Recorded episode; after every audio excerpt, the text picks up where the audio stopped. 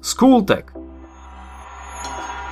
Spodobovanie a rytmické krátenie Slovenčina nie je ľahký jazyk, hlavne pre cudzincov. Dôvodom je napríklad aj spodobovanie a rytmické krátenie. Pre ľudí, ktorí majú slovenčinu ako materinský jazyk, je to celkom prirodzený, ľahko pochopiteľný jav, ktorý robíme podvedome. Kým nad ním nezačneme príliš premýšľať, to je presne to, čo nás čaká v dnešnej epizóde. Začneme najjednoduchšou časťou dnešného podcastu, pravidlom o rytmickom krátení. Slovenčina má také špeciálne pravidlo, ktoré hovorí, že nesmú po sebe nasledovať dve dlhé slabiky. Dlhé slabiky, ako iste viete, sú tie, ktoré obsahujú dlhú samohlásku alebo dvojhlásku. Toto pravidlo sa veľmi často uplatňuje pri prídavných menách. Vyberme si napríklad prídavné meno čierny. Skloňuje sa podľa vzoru pekný. Logicky by teda malo mať dlhú koncovku, keďže je pekná noc, pekné šaty, pekné topánky.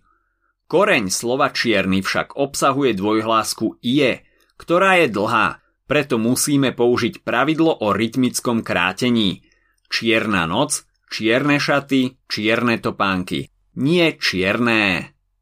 Ako sme sa však už nespočetne krát presvedčili, Slovenčina miluje výnimky. Tak si ich poďme vymenovať. Pri podstatných menách sa pravidlo o rytmickom krátení neuplatňuje v prípadoch, keď ide o podstatné meno podľa vzoru vysvedčenie, napríklad slovo lístie. Ďalej, ak ide o slovo ženského rodu v genitíve plurálu, alebo slovo podľa vzoru mesto v genitíve plurálu, od básní, od piesní, od sklenárstiev. Pravidlo neplatí ani vtedy, ak ide o slova, ktoré končia na jar, jareň, múčiar, bieliareň. Pravidlo sa porušuje aj pri slovách s predponami ná, sú, zá, nátierka, súčiastka, zásielka. V prípade prídavných mien ide o slova podľa vzoru páví, napríklad slovo líščí, Pravidlo sa porušuje aj pri neurčitých zámenách, napríklad niekým, niečím, bárským. Bohaté množstvo výnimiek nájdeme aj medzi slovesami, napríklad strážievať, trávievať, zmúdrieť, skrásnieť, vytriezvieť. Rovnako to platí pre tvary prechodníka, ako cítiaci, chváliaci alebo tvary minulého príčastia – ktoré sa dnes až tak nepoužíva. Vyliavší, zapriavší. Teraz môžeme prejsť na spodobovanie. Spodobovanie je jav, pri ktorom sa znelá spoluhláska vyslovuje ako neznelá a naopak. Čiže keď sa v slove alebo vo vete stretne znelá spoluhláska s neznelou, alebo neznelá so znelou. Prvá spoluhláska sa zvukovo prispôsobí druhej, preto ich nakoniec voláme znelé a neznelé párové spoluhlásky. K znelostnej asimilácii dochádza v štyroch prípadoch. Viete v ktorých?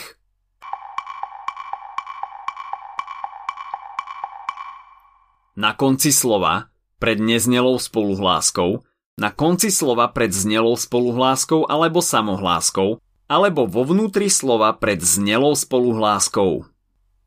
Poďme si ku každému uviesť príklad. Na konci slova je to napríklad v slovách dážď, hrad, mozog. D, D aj G sú znelé párové spoluhlásky. V tomto prípade sa však vyslovujú ako neznelé T, T a K. Pred neznelými spoluhláskami je to napríklad v slove sudca. D je znelá spoluhláska, C je však neznelá a tak D prečítame ako T sudca. K spodobovaniu dochádza aj na konci slova v prípade, že nasledujúce slovo začína na znelú spoluhlásku alebo samohlásku. Koniec hry. Keď si to povieme plynulo a rýchlo, zistíte, že C vyslovujeme ako Z. No a posledný prípad je vo vnútri slova pred znelou spoluhláskou, napríklad v slove kde či kresba. Všeliako sa v slovenčine vyslovuje aj spoluhláska V, Môžeme ju vysloviť až tromi spôsobmi, ako V, F alebo U. Klasicky ako V ju vyslovujeme na začiatku slova pred samohláskami. napríklad večer.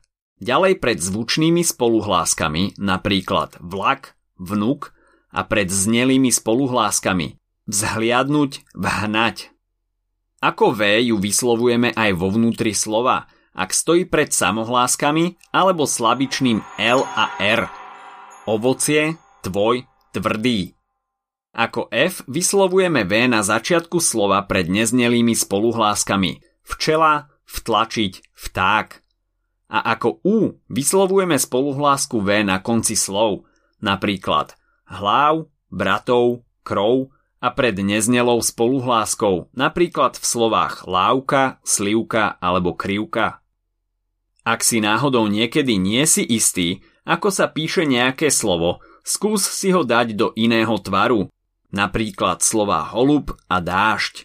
O holuboch alebo holupoch. Je daždivý deň alebo daštivý deň. Odpoveď nám asi všetkým jasná.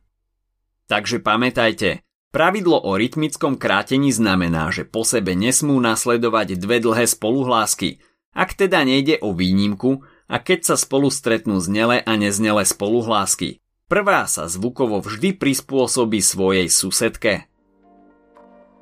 Ak sa ti dnešný podcast páčil, nezabudni si vypočuť aj ďalšie epizódy z Kultegu alebo našej série Hashtag čitateľský denník. V nej sme spracovali tri desiatky diel, ktoré by si mal poznať. Potešíme sa, ak nás ohodnotíš na Apple Podcasts, napíšeš komentár na YouTube alebo dáš odber na Spotify, aby ti nič neuniklo. A nezabudni o nás povedať kamošom. Počujeme sa pri ďalšej časti z Kultegu.